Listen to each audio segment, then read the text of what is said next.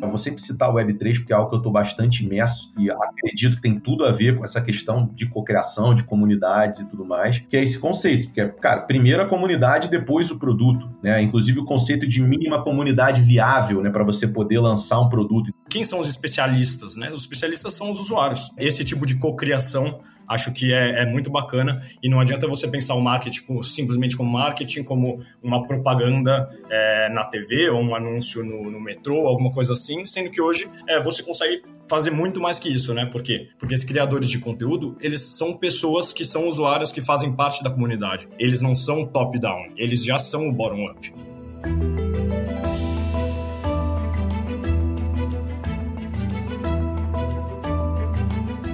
Olá, mentes inquietas e curiosas do século XXI.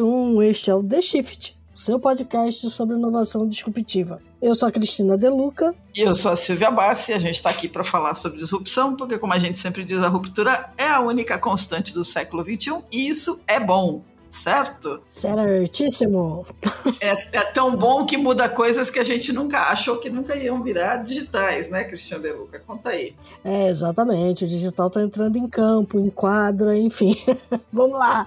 É, o próprio marketing digital esportivo em si representa hoje uma oportunidade de negócios altamente lucrativa para muitos clubes, atletas, torcedores e até startups. Já ouviu falar em fans tokens ou bilheteria NFT, apostas baseadas em blockchain? Pois é, o digital está entrando em campo decidido a virar o jogo no mundo esportivo e destravar novas fontes de receita. Para se ter uma ideia do potencial desse mercado, só no ano passado, pouco menos de 44% dos fãs de esporte no mundo todo, entre 16 e 29 anos, assistiram conteúdos esportivos on demand relacionados a partidas ao vivo, de acordo com dados da Nielsen. Aliás, tem muita gente aí no streaming querendo ganhar uma fatia tanto do on demand quanto do jogo ao vivo mesmo, né? Então a demanda de jogos ao vivo também está migrando para plataformas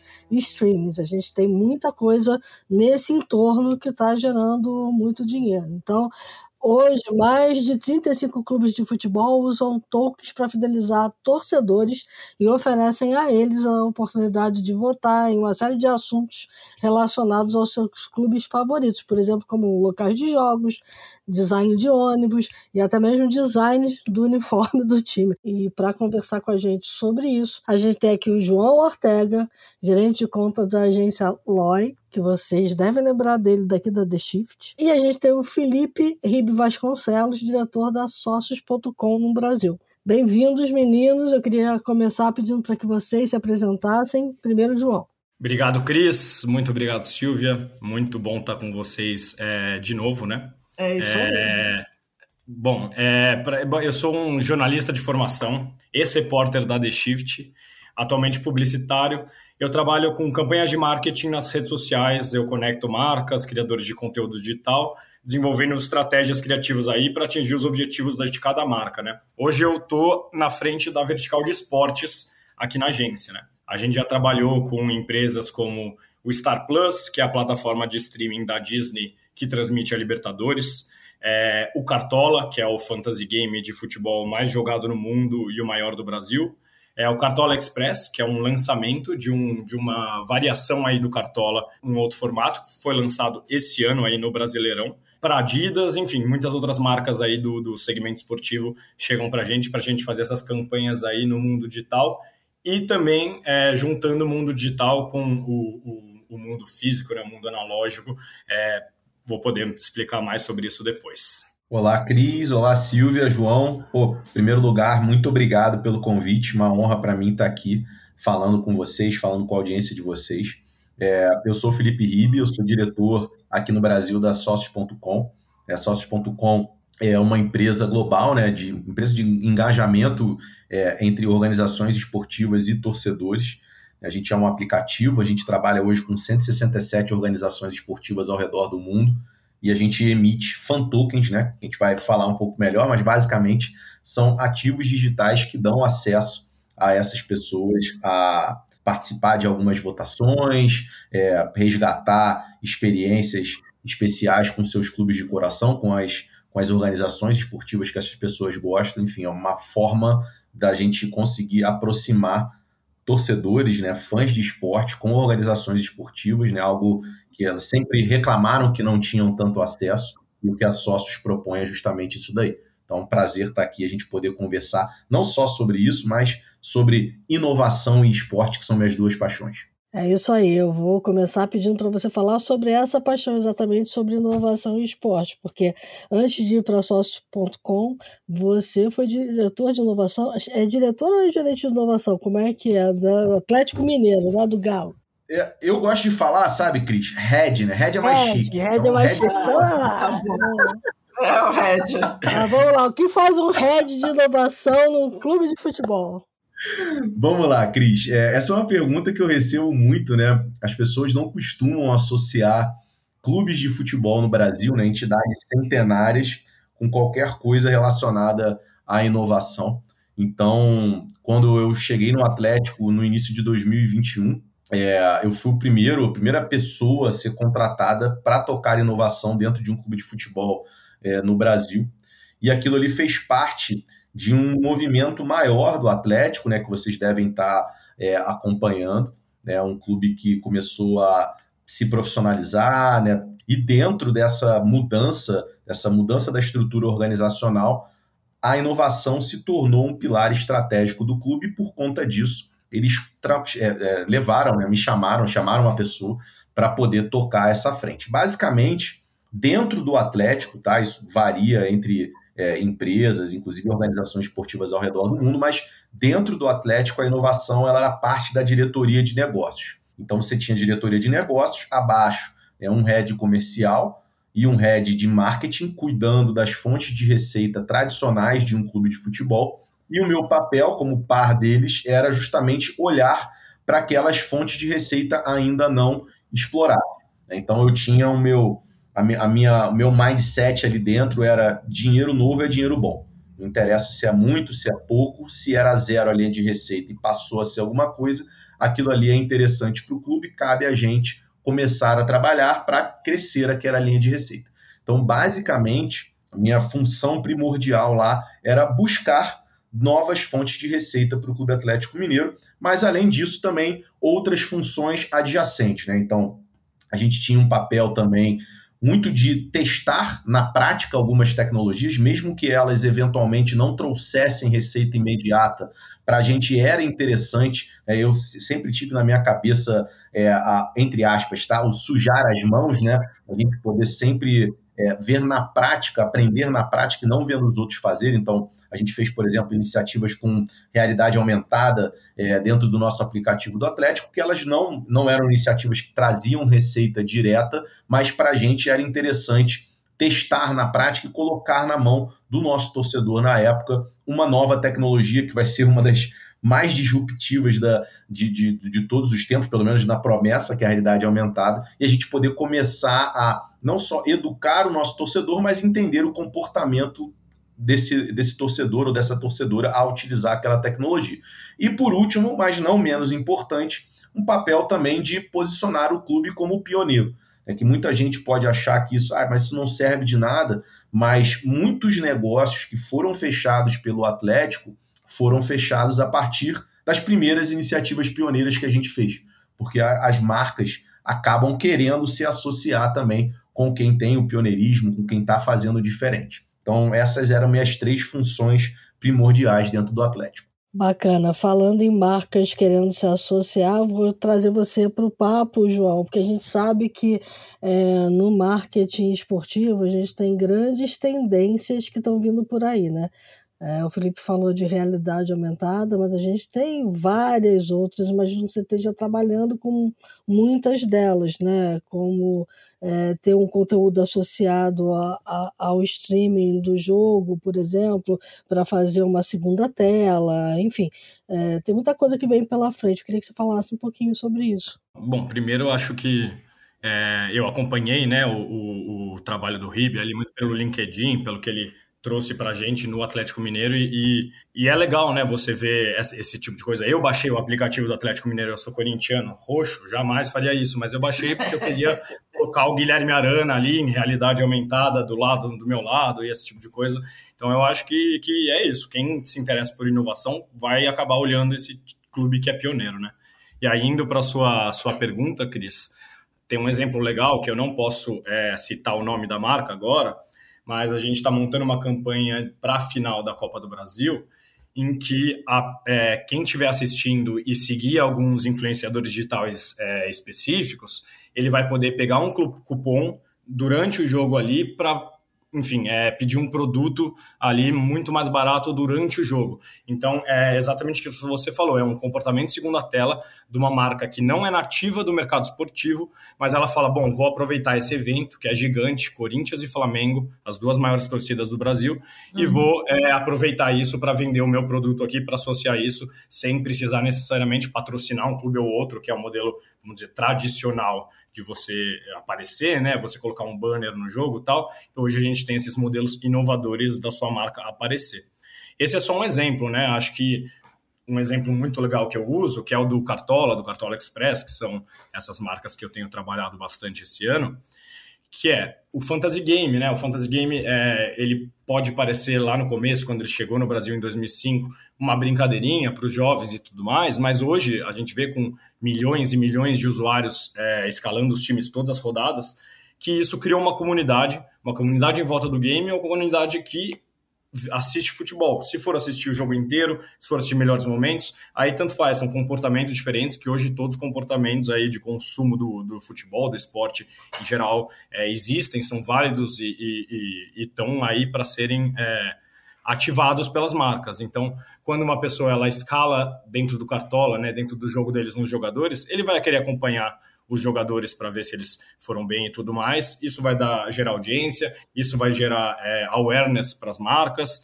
É, então, eu acho muito interessante você ter cada vez mais formas de consumir futebol, porque isso vai trazer mais marcas, vai trazer mais dinheiro, vai melhorar o jogo e acho que é, é, é bom para todos os lados nesse sentido. Você falou uma palavrinha mágica aí que é comunidades, né? A eu ia falar disso agora. Exato, comunidades traz engajamento, né, Felipe? E eu vi que na sua página do LinkedIn, quando eu estava pesquisando sobre você, uh, tem lá um post sobre comunidades que eu achei muito interessante. Quer falar um pouquinho sobre isso? Hoje, eu, inclusive, estava lendo um, um artigo sobre isso, né? Quando você entra em um mercado de tecnologia, por exemplo, onde a tendência da tecnologia é ficar cada vez mais barata, mais barata, mais barata, encolhendo as margens, a formação da comunidade em torno do seu, do seu produto ela passa a ser cada vez mais fundamental. Né? Você ter pessoas que de fato estão engajadas, enfim, em torno de um objetivo em comum. Isso até, quando a gente fala de futebol, né, a gente tende a achar que o futebol por si só os clubes e ah, eu tenho não sei quantos milhões de torcedores no meu clube e por si só isso já é uma comunidade, quando na verdade os clubes eles têm audiência, né? Mas a, a comunidade em si, aquela troca, aquele espaço, aquele senso de pertencimento, eu acho que ele é muito mais feito entre os próprios torcedores ali, né, do que um movimento do clube que poderia estar coordenando isso e poderia estar capitalizando isso muito melhor do que eles fazem do que eles fazem hoje. Então, sem dúvida alguma, né, eu estou bastante imerso nesse universo de Web3, por exemplo, e comunidade, para mim, é, é, é, um dos elementos fundamentais.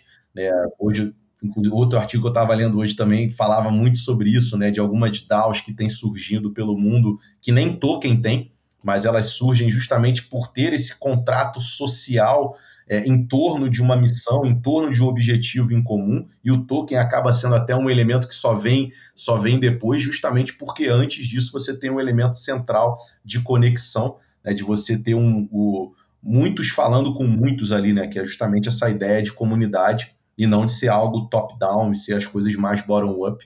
Então, sem dúvida nenhuma, é, se abrir para a sua comunidade é algo cada vez mais mais fundamental para qualquer marca, para qualquer organização esportiva. É, ainda mais se a gente considerar que a gente vive hoje a famosa economia da atenção, é onde a atenção é o bem mais valioso e ao mesmo tempo o tempo de atenção das pessoas é cada vez cada vez menor. Então, esse senso de pertencimento, de você é, falar em comunidade, né, você ter essa comunidade ao seu lado, eu acho que também acaba sendo algo muito importante para poder se destacar né, num, num, ambiente hoje onde a gente é bombardeado por informação a todo momento. É, esse, esse, é, esse é um ponto que você tocou, Felipe, que é muito interessante, né? Você falou do centro de atenção. Hoje de manhã eu estava mediando um debate sobre uso de dados e tecnologia em marketing. E, e o Miguel Caeiro, da Vidmob, estava falando uma coisa muito legal, que ele falou que hoje a gente tem menos spam de atenção para publicidade do que um peixinho dourado. O spam de atenção do peixinho dourado é seis segundos. O nosso caiu para três. Então, então, nesse momento, as marcas procuram muito e, e as empresas procuram muito essa coisa do engajamento, é, não só na parte de influenciadores, mas de formar, né, de trazer os fãs. E aí eu, eu queria fazer uma pergunta para vocês dois. Esse conceito de comunidade, em que você pode fazer com que, no caso da tua empresa, Felipe, é sócios, né, as pessoas se sintam sócias do, do, do projeto, seja por um NFT, ou seja por algum outro tipo de mecanismo digital, ele amplifica a possibilidade de engajamento de uma marca? Olha, eu acho que sim. Porque o conceito de comunidade, as pessoas confundem muito, né? Então, uhum. você vê assim, ah, fula, Gustavo Lima. Gustavo Lima tem 40 milhões de seguidores no Instagram. Nossa, é comunidade gigante. Não, tem uma audiência de 40 milhões. A comunidade é você ir além nesse relacionamento. É, é não ser só, como eu falei, uma, uma comunicação de via única, né? onde uma pessoa é o produtor de conteúdo e as outras só recebem aquilo de forma passiva. A comunidade ela requer que, que as coisas sejam bottom-up também, né? que você tenha a participação daquelas pessoas que ali, que ali dentro estão, seja essa participação com simples votação, alguma coisa nesse sentido, até cocriação, como a gente vê alguns movimentos acontecendo dentro do meio do meio artístico, é, por exemplo, principalmente no, nos Estados Unidos. Então, a noção de comunidade ela requer pessoas que estão ali dentro compartilhando é, interesses ou que têm uma missão é, em comum, mas que elas não estão ali só porque elas pensam igual, elas estão ali porque elas fazem parte de algo maior, elas contribuem por algo maior. E uma vez que você tenha pessoas é, em torno de uma marca que tenham esse mindset, cara, elas de deixam de ser apenas clientes, elas passam a se sentir donas daquilo ali, elas passam a se sentir responsáveis por tudo ali, por tudo aquilo que está acontecendo. E eu acho que assim você acaba criando laços que são laços muito mais resistentes, digamos assim, do que uma simples relação é, comercial. E aí, quando a gente fala nisso que, que você acabou de falar, Silva, de, pô, de um attention span aí de três segundos, cara, isso existe porque justamente por isso, né? As coisas são muito descartáveis hoje em dia. Então, uhum. quando você cria esse laço é, através de uma comunidade, né, que, enfim, vai muito além de uma simples relação comercial, a tendência é que você consiga prender muito mais a atenção dessas, é, dessas pessoas. João, você que trouxe o assunto, como é que você está trabalhando comunidade? Então, acho que, é, primeiro, acho que vou trazer um exemplo interessante do que a gente fez nessa no início da campanha do Cartola Express, para. É, acho que pode ser um, um, um conselho legal para quem está ouvindo na hora que essa pessoa falar, ah, vou fazer uma campanha de marketing nas redes sociais, por onde eu começo. Quando a gente fechou ali o, o time de influenciadores digitais que iam divulgar, a gente pegou influenciadores digitais que já eram é, do universo do Cartola. Ou seja, eram pessoas que só publicam sobre Cartola o dia inteiro, estão conversando com as pessoas que jogam o jogo. É, basicamente, elas fazem conteúdo só sobre isso. É o que a gente chama do influenciador nichado, né? Por que, que essa era a estratégia, né? Porque sabia que era muito mais fácil você já pegar nessa comunidade cartoleira que está super engajada com o jogo, está sempre é, criando ligas internas, discutindo sobre é, as escalações. Eles sempre estão dando feedbacks que a cada ano eles é, a Globo internamente usa para fazer melhorias para o jogo e tudo mais, e falou: bom, vamos trazer essas pessoas que já estão super engajadas para jogar esse jogo novo derivado que a gente está é, colocando no ar. Então, acho que isso foi uma estratégia é, muito interessante, porque é muito mais fácil você transportar uma comunidade que já é engajada para algo semelhante do que você falar, não, vou pegar aqui um influenciador, como você disse, de 40 milhões aí de seguidores, uhum. fazer um, um, uma bala de canhão e tentar trazer um monte de, gente que nem conhece aquele negócio para dentro. Então, acho que esse é um primeiro conselho. Um segundo conselho é que a gente trouxe aí esses, é, esses 10 criadores de conteúdo, em vez de falar, bom, então aqui está o briefing, vocês vão lá e postam tal coisa. Não, não foi assim que a, que a gente fez a campanha, né? A primeira parte foi trazer eles é, para testarem o jogo ainda em beta, só eles, e é, fazer reuniões semanais com a equipe de user experience do jogo para trazer melhorias. É, eles conversavam com os outros usuários, falavam ah, o que você acha disso, o que você acha disso, e esses é, embaixadores, né, como a gente chamou, eles traziam as melhorias para o jogo em si. Então, acaba misturando né, o marketing com realmente você colocar essas pessoas para é, trazer dicas de user experience, e porque quem são os especialistas? Né? Os especialistas são os usuários. Uhum. Então, é, é, é esse tipo de cocriação acho que é, é, muito bacana e não adianta você pensar o marketing como, simplesmente como marketing, como uma propaganda é, na TV ou um anúncio no, no, metrô, alguma coisa assim, sendo que hoje é, você consegue fazer muito mais que isso, né? Por quê? Porque esses criadores de conteúdo, eles são pessoas que são usuários que fazem parte da comunidade. Eles não são top-down, eles já são o bottom-up. Então, acho que é, que é interessante fazer esse tipo de cocriação na hora que você está pensando a sua campanha de marketing. Legal. Só complementar aqui isso, isso que o João falou, perfeito. Certamente, assim, o criar uma comunidade não é do dia para a noite, né? As pessoas elas sabem quando elas estão entrando em algo que é genuíno ou não. Exato. Então, tudo que requer formação de comunidade, a marca também precisa entender que ela está tá correndo maratona, não está correndo 100 metros rasos. Uhum. Então, ela também, ela não só precisa saber disso, como também tem alguma, algumas outras máximas aí é, que a gente pode entrar também, que é, cara, quando você fala em co-criar, em bottom-up, em dar participação para as pessoas, até que ponto as marcas estão dispostas a abrir mão do controle que sempre foi 100% uhum. delas, para que outros, para que os seus clientes ou que a sua comunidade ajude aquela marca a construir com ela. Né? Então, isso também é uma ruptura muito grande que precisa ser feita.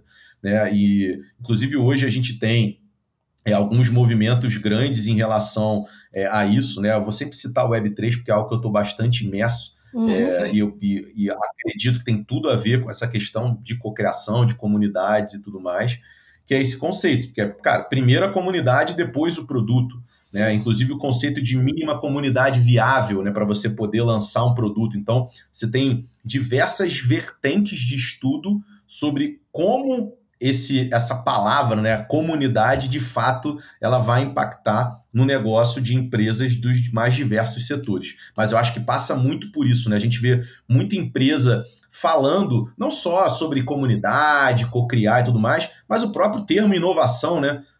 É, o teatro da inovação aí, como a Rita McGrath, lá, professora de Colômbia, sempre fala, cara, isso é muito presente ainda hoje. Empresas que falam que são mega, ultra, hiper inovadoras, porque fizeram um simples programa de inovação aberta com startups, mas que morreu ali, né? Conseguiu uma, uma reportagem ali no meio mensagem, alguma coisa nesse sentido, e depois, na hora da prática, isso acaba morrendo porque as pessoas nem sabem exatamente o que, que elas estão fazendo, né? O interesse delas acaba sendo o outro. Então, fica muitas vezes na parte do discurso e muito pouco na prática. Então, acho que essa questão de cocriar, poder na mão das pessoas, fazer com que as pessoas sejam mais ativas, tenham participações mais ativas é, junto àquela marca, o discurso é muito bonito, mas a prática requer uma ruptura muito grande e nem todo mundo está preparado para isso. É, é, muito legal você falar isso, Felipe, porque é exatamente isso, né? O Web3 é tudo sobre comunidade, né? E é tudo sobre descentralização. E é, tem muita marca ansiosa para entrar, e falando de metaverso, falando de não sei o quê, mas não está entendendo, entendendo uma essência. Eu concordo 100% com você. Se você não entendeu que é tudo sobre comunidade e você não consegue fazer um negócio nascer do zero, não vai rolar.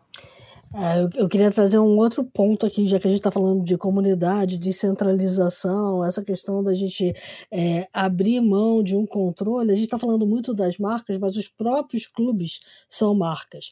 Os próprios atletas são marcas. E aí eu queria ouvir de vocês como é que fica isso, né? Porque muitas vezes o clube não quer abrir mão. E aí você tem um universo inteiro de tokenização, por exemplo, de ativos, porque o jogador é um ativo. Como é que isso funciona? Olha, é o mesmo problema. Você falou muito bem, Cris. É, os clubes, clubes de futebol, organizações esportivas são, são marcas também às vezes com uma dificuldade até bem maior, né? Porque ao invés de serem empresas, são associações. Então você tem eleições periódicas ali dentro, você tem grupos políticos que nem sempre têm um interesse relacionado ao clube, né? Muitas vezes é um interesse até pessoal, um projeto pessoal, alguma coisa assim. Então é, a gente ainda está numa fase não só, eu vou falar obviamente do esporte, mas eu acredito que ainda isso se, se aplique a todos os outros setores quando a gente fala de tokenização, por exemplo. A gente ainda está numa fase, hoje parou um pouco, né, por causa do, do mercado do inverno cripto, mas durante muito tempo estava numa fase de oba-oba, né, onde as pessoas elas lançavam produtos é, sem nem saber o que, que era aquele produto, mas olhando no que ele poderia trazer em termos de dinheiro. Então você começa também a ter alguns movimentos até um pouco esquizofrênicos, assim, sabe? De marcas lançando coisas que, se você olhar um pouquinho mais ali na frente, claramente são coisas que vão ser concorrentes, né? Então você está lançando um produto que vai concorrer com outro produto seu também, muito por falta desse entendimento de onde se quer chegar, né? Muito para tentar abraçar aquela corrida pelo ouro que foi, é, principalmente 2021, dentro desse universo de cripto, criptoativos. Então, hoje, quando a gente perde, né, esse, quando, quando esse mercado ele se torna um mercado em baixa, como está é, em 2022, provavelmente deve continuar o mercado em baixa é, em 2023 também, né, por diversos fatores econômicos aí do mundo, você também passa a ter um momento agora de explicar para as pessoas, ó, o que, é um token? Por que, que você está fazendo isso? Ó, tem por causa disso, disso, não adianta nada você criar um token, por exemplo, no nosso caso, não adianta nada você criar um fan token, que é um token de utilidade, e você não estar disposto a dar utilidade a esse token. É, a gente é apenas um meio, né? a gente é um meio que liga o torcedor à organização esportiva, mas cabe à organização esportiva entender que quanto mais utilidade, ou seja, quanto mais acesso a jogadores, quanto mais acesso às experiências é, super exclusivas, ela atrelar aquele token, mais atrativo aquele token vai ser para a pessoa lá na ponta é, a, a adquirir. Então, isso passa por tudo isso que a gente está conversando aqui. Né? Não adianta nada você querer tokenizar um ativo, ou seja, você querer abrir para que outras pessoas possam participar daquilo que você está tá fazendo, se você não estiver disposto a deixar que elas participem, para que elas tenham acesso. Né? Não adianta de nada, você vai estar tá lançando um produto que não tem, não tem valor nenhum. Mas isso eu acho que também é natural. Tudo relacionado ao Web3 é muito rápido que tem surgido, né? Eu sou um, um, cara que eu gosto de ler bastante e eu costumo brincar que eu tenho uma, eu tenho uma listinha aqui no meu favoritos de artigos para ler. E eu sou um pouco ansioso. Enquanto eu não termino de ler, eu não consigo dormir, é, eu fico nessa. Só que, cara, eu tenho um artigo de Web3 e eu fecho ele com 10 abas abertas, porque tem outras referências que você entra no, no famoso rabbit hole ali e você não consegue sair mais. Então, é natural também que as pessoas ainda não tenham muito bem esse entendimento do que de fato é a tokenização, o que de fato esses produtos podem proporcionar, ou mais do que os produtos, o que de fato esses conceitos de descentralização, de composability, de é, interoperabilidade, enfim, conceitos que ainda não são muito bem entendidos pelas pessoas então, acho que a gente também está numa fase de educá-las para que elas entendam, cara, beleza, isso aqui é um token, tá? Ele faz isso, isso, isso, mas vamos dar um passo atrás. O que quer dizer esse movimento de descentralização, de poder na, nas mãos das pessoas, de você não ter bases de dados centralizadas, aqueles wallet gardens ali que acabam atrapalhando pra caramba é, a inovação também, você tem um conceito de que, cara, é tudo é, é, possibilidades de composição pô, se eu já tenho algo que é bom construído e eu quero eu, eu acho que aquilo pode ser melhorado, na, na, visão atual de mundo, né, de tudo tudo fechado, eu preciso construir tudo de novo, do zero, para criar um concorrente. Quando na visão de Web3 é uma visão de que, cara, se a Cris já construiu uma plataforma que eu gosto, mas eu acho que eu posso melhorar essa plataforma, eu vou construir algo em cima do que ela já construiu.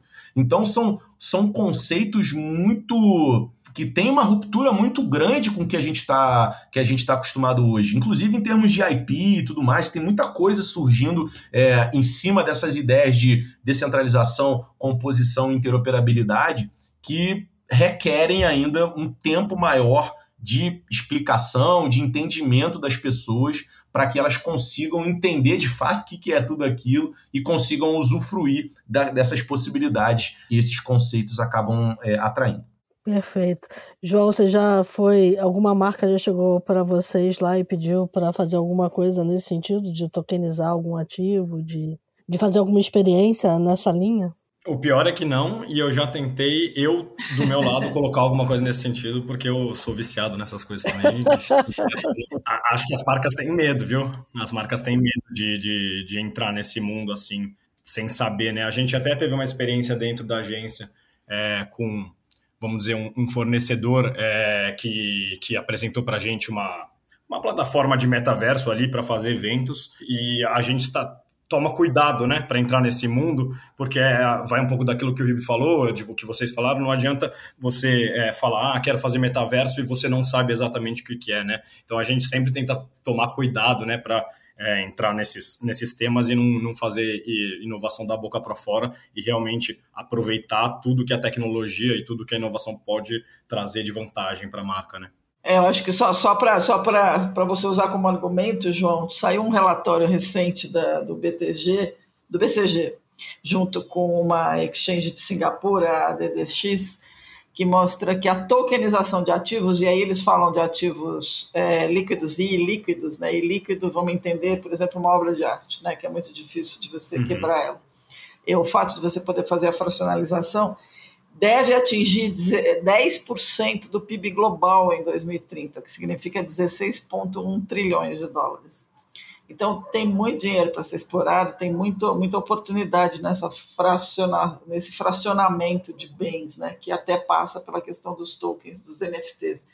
Eu queria fazer uma pergunta, Felipe. Fala mais de fan tokens, porque eu acho que é uma coisa que as pessoas não, não entendem muito bem. E aí a gente entra numa questão: os fãs de esporte estão entendendo direito o funcionamento de tokens, de NFTs e as oportunidades que tem de troca? É que nem figurinha já? Ainda não, né? Não. É, vou, vou começar do, do final, então. É, eu acho que a gente ainda está, como eu falei, numa fase de explicar para as pessoas uhum. é, o que de fato aquilo é, todas essas possibilidades e tudo mais.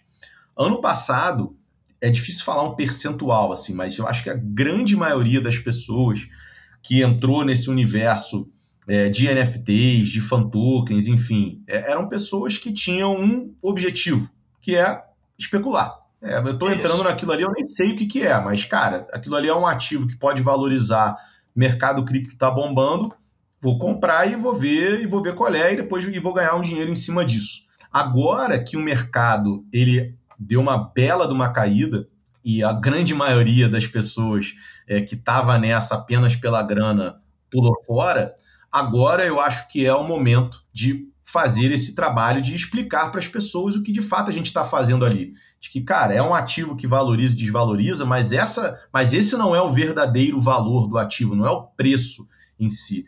Né? Então, a gente tem esse trabalho. É, eu não acho ainda que a gente está nem perto de ter é, uma população aqui no Brasil e fora do Brasil, mas que em sua maioria entende de tudo isso que está sendo, que tá sendo feito.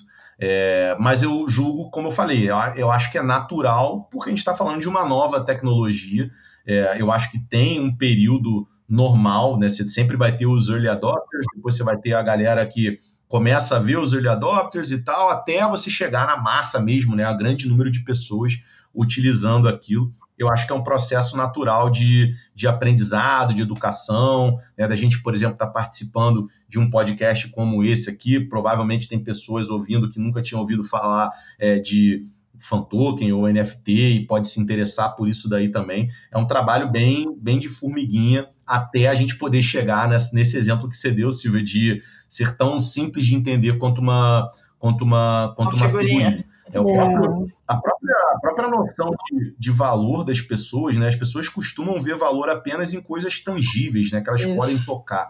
Então, essa ideia de ah, um colecionável digital e tal, isso não é muito. Ainda é muito difícil das pessoas conseguirem entender isso direito, e até por conta disso é cada vez mais comum a gente ter, você atrelar, né? O, fazer o digital, né? Você ter o, o ativo digital mas você ter atrelado a ele experiências, produtos, enfim, físicos, até eu acho por uma questão de ser mais palatável para a grande maioria das pessoas. E aí, chegando na, tua primeira, na sua primeira pergunta sobre o que, que é um fan token, né? O fan token, primeiro, ele é um token fungível. O que, que é algo fungível, pessoal? Algo fungível é algo que é intercambiável, ou seja, uma nota de 100 reais ela é fungível, porque ela pode estar tá na minha carteira, na carteira da Silvia, a Silvia pode, a, a Cris pode ter outra e o João outra, e a gente consegue trocar entre si notas de 100 reais, porque elas têm o mesmo valor. Né? Não interessa se ela é uma nota nova, uma nota velha, se ela está um pouquinho rasgada tá, ou está amassada, ela sempre vale 100 reais. Um Bitcoin, por exemplo, ele é fungível. Por quê? Porque não interessa qual carteira esse Bitcoin está ou essa fração de Bitcoin está, sempre vai ter o mesmo valor. Algo não fungível, ou seja, um NFT, um token não fungível, é justamente o contrário. Cada um, cada token, ele é diferente um do outro. Mesmo que visualmente ele seja igual, quando você vai lá na raiz, no registro desse token na blockchain, cada token desse vai ter um ID diferente. Então eu gosto de fazer uma comparação com gêmeos idênticos que quando você vai lá no registro, cada um tem um CPF. Então, feita essa explicação, o que, que são fan tokens? Fan tokens são tokens fungíveis, né, que, a gente, que são basicamente ativos digitais que eu gosto de comparar a chaves. Né? Por quê? Porque uma chave te dá acesso a alguma coisa. Então, o fan token ele dá acesso a é, possibilidade de participar de diversos tipos é, de votações relacionadas aos, às organizações esportivas. Ah, que tipo de votação, Felipe? Cara, entra naquilo que eu acabei de comentar. Depende do que o clube está afim de fazer, o qual, qual grau de abertura ele está afim de dar aos fan tokens holders. Então a gente tem desde coisas muito imersivas, a gente tem um time no Chipre, é, o Apoel, que, por exemplo, fez um amistoso de pré-temporada e quem tinha fan token desse clube pôde escolher a escalação inicial, né, os 11 iniciais. A gente já teve votação de layout de camisa, é, a gente teve na época é, do Atlético, estamos fazendo inclusive com o Corinthians aí, o time do João agora também, a votação de layout de braçadeira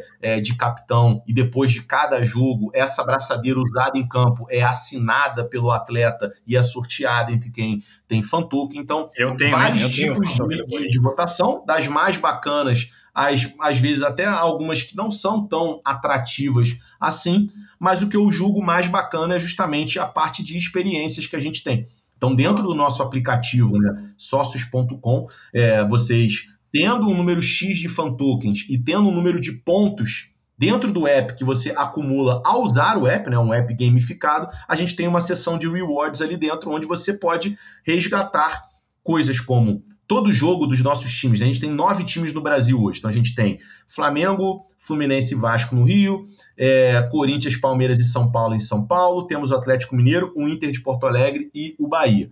Então, em todos esses times, a gente tem todo jogo em casa, ingressos de arquibancada, temos ingressos VIP, temos um camarote no Morumbi, um camarote na Neoquímica Arena, sempre com ingressos ali para as pessoas poderem resgatar. Temos uma cota de visita a centro de treinamento, meet and greet com jogador, camisas autografadas, visitas a estádio, visita a memorial. Fizemos no Flamengo agora, é, em julho, o jogo do Penta, né, que foi um jogo comemorativo aos 30 anos do Pentacampeonato em 92, onde fan token holders do Flamengo puderam resgatar o direito de jogar uma partida no estádio da Gávea, com é, vestiário personalizado, com uniforme oficial personalizado, com sete jogadores que foram campeões em 92 participando da partida e com transmissão da Flá TV. Fizemos agora, é, semana passada, é, na final do São Paulo na Sul-Americana, três fan token holders puderam resgatar o direito de ir para a Argentina com tudo pago, com chofer, com tudo.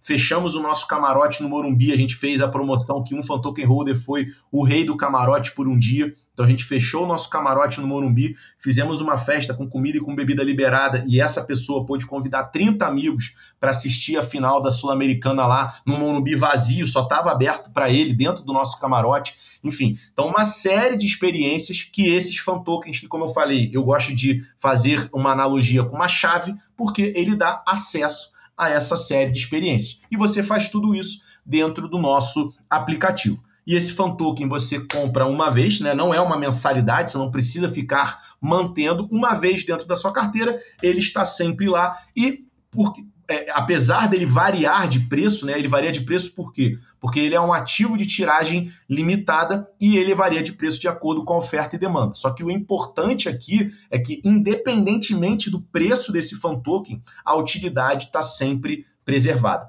Então, se esse fan token vale 100 reais ou se ele vale um real, isso não muda em nada as utilidades que eles, que eles liberam. Ah, e por que tem preço? Ele tem preço, primeiro, porque é um ativo digital de tiragem limitada, como, como eu falei, e tem preço também que, se um dia você não quiser mais estar dentro do app da Sócios, você tem a liberdade de pegar o seu fan token, vender ali dentro da plataforma e sair sem problema nenhum.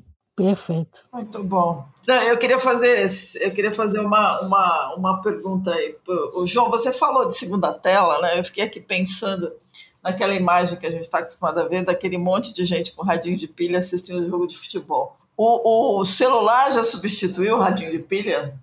Vamos lá, é, é sempre aquela história da substituição, né? A, a substituição, tirando no dentro de campo, não existe muito bem. Tá. É, vai, vai, o radinho de pilha, querendo ou não, ele tem uma vantagem é, muito grande que é a, a imediatez dele, né? Uhum. Você, hoje em dia, você, as pessoas consumindo cada vez mais esportes ao vivo pela internet, é, sabem que existe um delay, né? Uhum. Sabe que existe um tá. delay para a televisão. É, e a televisão tem um delay para o rádio. Então, assim, tem esse ponto. Bom, esse ponto é o que vai fazer milhões de pessoas voltarem ao radinho? Não.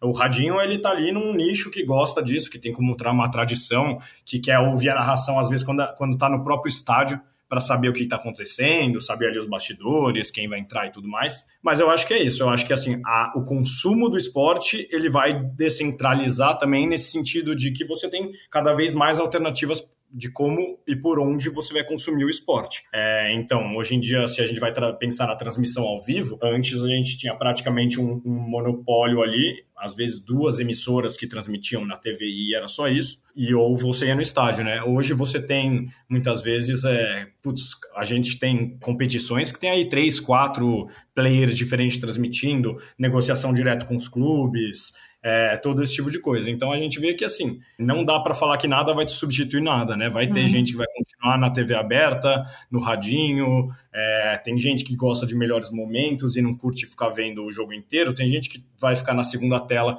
no TikTok, vendo a pessoa que ele segue que está comentando o jogo enquanto ele está vendo.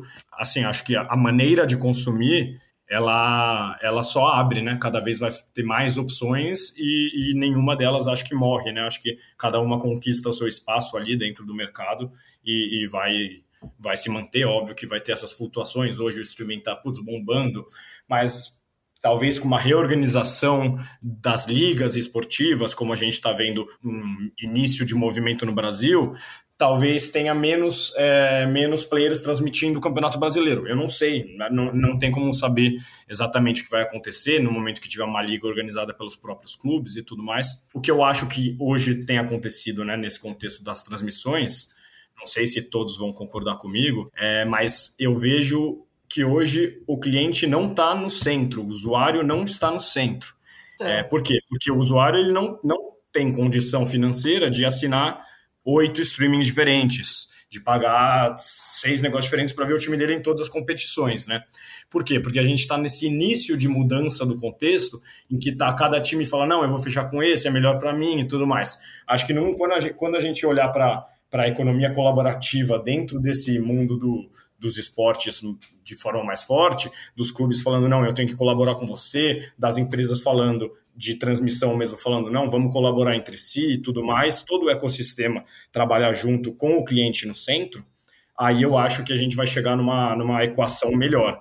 Hoje está um pouco difícil para o usuário assistir aos jogos de futebol, aos, aos jogos dos, de outros esportes também, que ele quer é, porque está muito descentralizado no sentido, está em muitas é, streamings e empresas diferentes e ele tem que pagar por todas elas. É, e aí então, o radinho acho... ganha força de novo. Eu tenho aí, visto isso direto. Tal qual a pirataria, né? Que aí é um assunto bem é. a gente vê crescendo a pirataria no dos esportes, porque eles vão lá e concentram, né, todas as transmissões em um mesmo, uma mesma plataforma. A tecnologia barateou, hoje em dia o, o user experience da pirataria já não é aquilo que era lá atrás, que você tinha um monte de spam, vírus, não conseguia clicar nas coisas. Hoje em dia é muito mais fácil. Então, assim, é, enquanto o ecossistema inteiro talvez não trabalhar junto e olhar um pouco mais para o cliente no centro, cliente que é esse torcedor, que é um é diferente do cliente de uma empresa tradicional, acho que, que vai a gente vai estar nesse meio nessa nesse momento em que em que fica não necessariamente tão fácil para acompanhar o seu time da maneira como você gostaria. Muito bom. É até um, um movimento muito parecido e acho que até certo ponto natural, né? Quando você surge ali a TV a cabo, onde você paga uma mensalidade e tem acesso a vários é, canais em um só em um só lugar, a gente meio que se acostumou com isso, né? Por mais que fosse como o João falou, cara, tem um jogo que é em um canal, o outro jogo é em outro canal, mas enfim, tá tudo dentro do seu do seu pacote, né? Quando as TVs passam a, a ir diretamente ao consumidor, você tem essa quebra, essa pulverização, é, mas eu enxergo, tá? Não sei em quanto tempo, mas eu acho que a tendência é a gente voltar para um modelo de bundle como acontece com, com TV a cabo, onde você vai pagar uma mensalidade X, você vai ter acesso a vários a vários serviços de, é, de streaming e aí esse problema vai vai acabar. É, eu acho que isso eu vai ter que acontecer. Desculpa interromper, Felipe, mas eu acho que inclusive claro, isso pode vir por via dos times ou por via da federação, né? ou por então, via da própria sócios.com. Exato. É, mas que tenha um só ali, você, por exemplo, vamos dizer, você tem um fan token do Corinthians, então beleza, talvez você não possa assistir todos os jogos de todos os times, mas talvez isso te dê acesso a todos os jogos do seu time. Isso. Enfim, é começar a pensar em vias que as empresas que detêm os direitos de transmissão colaborem para que todo mundo é consiga assistir todos os jogos que você quer ver, né? É isso. Muito é bom. isso. Uma coisa só interessante, até voltando antes do, antes do João comentar sobre essa pulverização, quando ele estava falando das diversas formas que as pessoas querem consumir conteúdo, é, consumir transmissões é, esportivas, você tem um movimento que começou com a ESPN nos Estados Unidos e que começou a ganhar tração em outros lugares do mundo, inclusive no Brasil, que é o conceito de megacast, uhum. né, que é uhum. você pegar um, um evento esportivo e você fazer milhares de transmissões daquele, daquele mesmo evento. Né? Então, isso começou com, com a, a, final do campeonato de futebol americano universitário, né? que é algo gigantesco nos Estados Unidos, que eles faziam 15, 16 transmissões diferentes do mesmo jogo. Então, você podia ver a transmissão com narração tradicional, você podia ver transmissão com narração focada em time, com narração focada em outro time, uma transmissão focada em apostas, uma outra focada em estatísticas, uma outra só com ex-atletas ou ex-treinadores, é, uma outra focada em criança, enfim. Então, uma forma que eles, essas pessoas, essas empresas é, é, criam, é, essas empresas criaram justamente para poder falar com o maior número de pessoas possível. Então, se eu, por exemplo, não me interesso em ver a transmissão com, sei lá, com o João narrando, mas eu gostaria de ver com o estilo da Cris, cara, aquela opção está ali, e no final o que interessa para aquela para aquele detentor do direito é a audiência global, né? A audiência absoluta e não a audiência repartida de cada um de cada um deles. Então também é um movimento interessante que está acontecendo justamente para se adaptar ao que o João falou, essa mudança, ou melhor, não uma mudança, né? Essa ampliação nas formas de que as pessoas querem consumir é, conteúdo. Muito bom, pessoal. Temos um belíssimo programa aqui. Vamos embora para os insights? Vamos lá.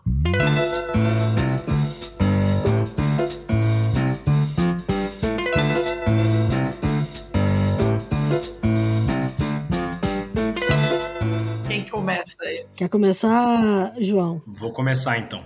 Bom, o meu, o meu insight aqui é uma série baseada em fatos reais. É, hoje em dia, ultimamente, né, eu tenho gostado mais de assistir as séries fictícias baseadas em fatos reais do que os documentais, né? É, me pega um pouco mais e eu acho que aprendo quase igual. É, então, a minha sugestão é a série Lakers, A Hora de Vencer, que está na HBO. É, se não me engano, do ano passado, primeira temporada, que conta sobre a evolução dos Lakers na década de 80, principalmente a partir da chegada do Magic Johnson. Fala basicamente de olhar para o esporte de um jeito diferente, de uma das primeiras marcas aí esportivas que olhou é, o esporte como entretenimento, como você transformar uma franquia de basquete em uma das marcas mais conhecidas do mundo, em um negócio que vende de boné até, até token, né? Então, é, foram um dos primeiros a olhar, olhar para uma forma inovadora, vamos dizer, para o esporte lá nos Estados Unidos. E isso tudo com atores é, muito bons. Tem o John C. Reilly, Adrian Brody e o Quincy Zaya, que é quem faz a interpretação muito boa e espetacular do Magic Johnson. Então, recomendo muito essa série. Bacana. Cara, o meu insight é de um livro que ele, ele é até um livro bem batido, né? De repente até as pessoas já falaram aqui, mas para mim um dos melhores livros que eu já li, eu já li algumas vezes, que é o Satisfação Garantida, Delivering Happiness, do, do Tony C que é um dos fundadores das Apos, né? Infelizmente faleceu, acho que tem dois anos. É... Mas é um livro incrível, incrível sobre como se tratar clientes, consumidores, fãs, enfim. Obviamente eles são uma empresa de varejo, as Apos, né? Era uma empresa de varejo de, de sapatos, de calçados, né? Começou assim, mas eu acho que isso se aplica a qualquer empresa, né? Inclusive muito é, organizações esportivas deveriam ler bastante, que fala muito sobre colocar né, o consumidor no centro de fato.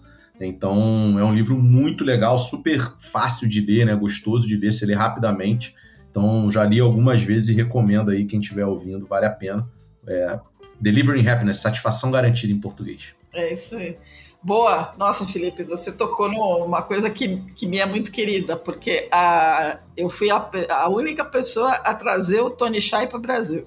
Opa! Que isso! Em 70, que isso. em 2000. Que 70, Silvia, pelo amor de Deus!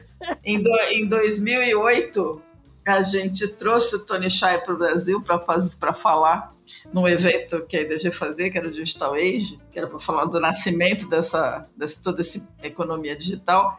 Eu negociei tudo com ele via Twitter. Caramba. Ele foi super gentil, um fofo de pessoa. Eu tinha lido que ele respondia qualquer Twitter, ele realmente respondeu. É, quando a gente bateu o martelo, três semanas depois, a Amazon comprou as apps. Eu falei, aí já era, né? Não vou, o cara não vai poder vir.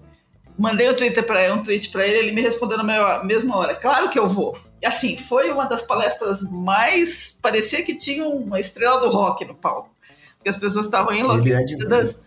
e todo mundo esperando que ele fosse falar sobre vendas, e ele começou falando sobre o livro que ele estava escrevendo na época, que era Em Busca da Felicidade. Foi uma das melhores palestras é que eu já vi.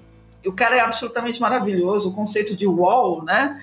De você gerar uhum. wall entre os, entre os clientes é uma das coisas que precisa ser aprendida muito por qualquer marca, Sim. porque eles tinham assim, tem, tem histórias maravilhosas, né, da, de, da autonomia que ele dava para as pessoas que trabalhavam nas apps tomar a decisão, a melhor decisão em favor do cliente.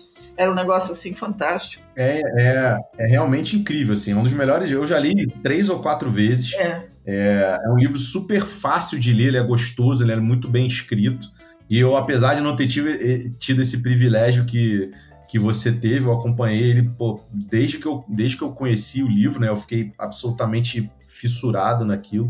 Eu fiquei muito sentido, né? Foi uma morte muito é. trágica que ele, que ele teve, enfim. É, mas fica aí a dica. Recomendo, é, recomendo demais. E agora aí, pô, com com essa assinatura embaixo aí da Silvia, melhor ainda. Né?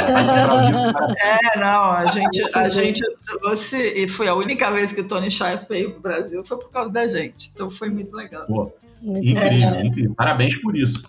É, foi, foi um go... esse foi um golaço, esse foi muito bacana. Olha só, eu separei um livro aqui, que é um livro para crianças, adolescentes, antigo do Brasil, do João Carlos Marinho, chamado Gênio do Crime E por que, que eu separei o livro? Porque naquela época, né, se o seu Tomé, que era o proprietário da fábrica de figurinhas, conhecesse NFT, ele não ia ter aquele problema todo, né? Dos álbuns falsificados, das figurinhas carimbadas é, falsificadas, que gerou aquela confusão toda do livro. É um livro super fofinho, vale a pena ler, vale a pena dar para as crianças lerem.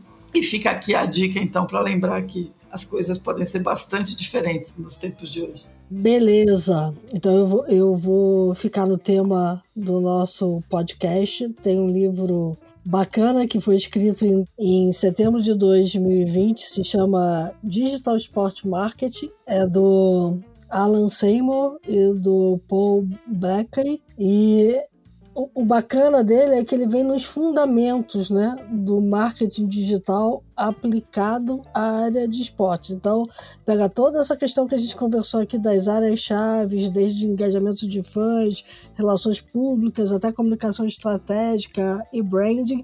Infelizmente, ainda não pegava o Web3, né? Porque essa discussão acabou surgindo com muita força depois, mas no fundamento, no básico, tá tudo lá. Então, quem se interessar por ingressar nessa área e trilhar esse caminho, que eu acho que só vai crescer, Digital Sport Marketing. A gente vai botar depois lá nos links do podcast. Muito bom.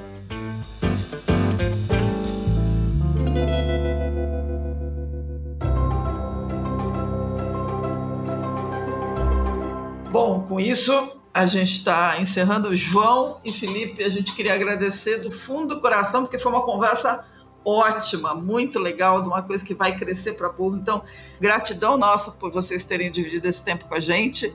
E a gente espera que vocês venham outras vezes aí para contar como é que a coisa está avançando. Maravilha, muito obrigado, Silvia, muito obrigado, Cris, Felipe conheço muito a The Shift, até por dentro, e, sabe o quanto eu, o quanto eu acredito, é, respeito e acho o trabalho de vocês um dos melhores que, que são feitos por aí. Pô, e aproveito João. também para fazer o jabazinho, né? É, você que está aí ouvindo e pensa em fazer campanhas com criadores digitais, seja numa marca esportiva ou não, agência Aloy, conversa com a gente, a gente está sempre aberto aí. E, e acho que Hoje em dia é um dos tipos de marketing, vou, como sempre, é, todas as estratégias são complementares. Mas essa estratégia na, com criadores de conteúdos nas redes sociais, pensando neles como co-criadores, é, acho que é um, um caminho muito interessante a seguir. Muito bom. Bom, eu queria agradecer Silvia e Cris aí pelo, pelo convite. Foi excelente, uma ótima conversa. Um prazer também estar aí conversando com com o João, a gente já tinha trocado algumas ideias pela, pela internet, então poder trocar essa ideia durante pô, uma hora aí foi, foi muito bacana.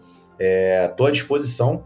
Esse são, como eu falei, né, são dois temas que eu sou completamente apaixonado, então eu poderia ficar realmente assim, 24 horas aqui só trocando ideia com vocês. Botaria uma cervejinha, uns amendoins e eu acho que ia fluir, ia fluir super bem. Fica até a, sugestão aí, fazer um 24 horas aí de inovação e esporte, a gente chama uma galera, dá para fazer um negócio bacana. Vamos lá, ah, e... Eu topo, hein? Ano de Copa do Mundo, é só a gente ter umas marcas patrocinando, tá, João? Ué, vamos lá, João. Olha aí, bota, olha bota pra rodar aqui essa história aqui, que a gente pode fazer umas coisas boas. A gente vai atrás. E aí, só, só fazer um jabazinho aqui também. Então, pô, sorte.com na App Store, na Play Store e também me sigam aí em, em rede social, no Twitter ou no, no LinkedIn. Eu estou sempre trocando ideia também sobre esses assuntos, compartilhando notícias, enfim. Estou à disposição, qualquer coisa, é só me mandar mensagem. Maravilha. Bom, pessoal, vocês que nos acompanharam aqui, dicas, sugestões, críticas, elogios, mandem um e-mail para news@theshift.info. Lembrando que o podcast da The Shift é o máximo, mas não é a única coisa. A The Shift é um ecossistema de inovação.